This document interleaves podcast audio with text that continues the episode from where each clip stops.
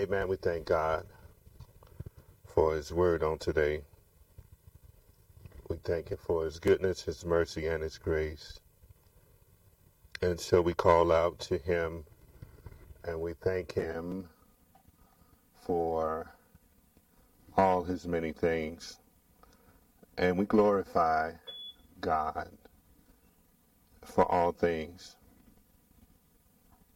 And so on today, on today, we are talking about love. The title on today, even though I have it uh, through it all, love God. We don't want anything, and so let nothing, let nothing upon the earth, let not a tribulation, let not the threat of uh, death upon the earth, let not anything separate you from who God is.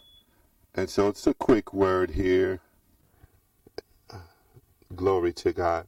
And so the message base will come from Romans 8 and 35.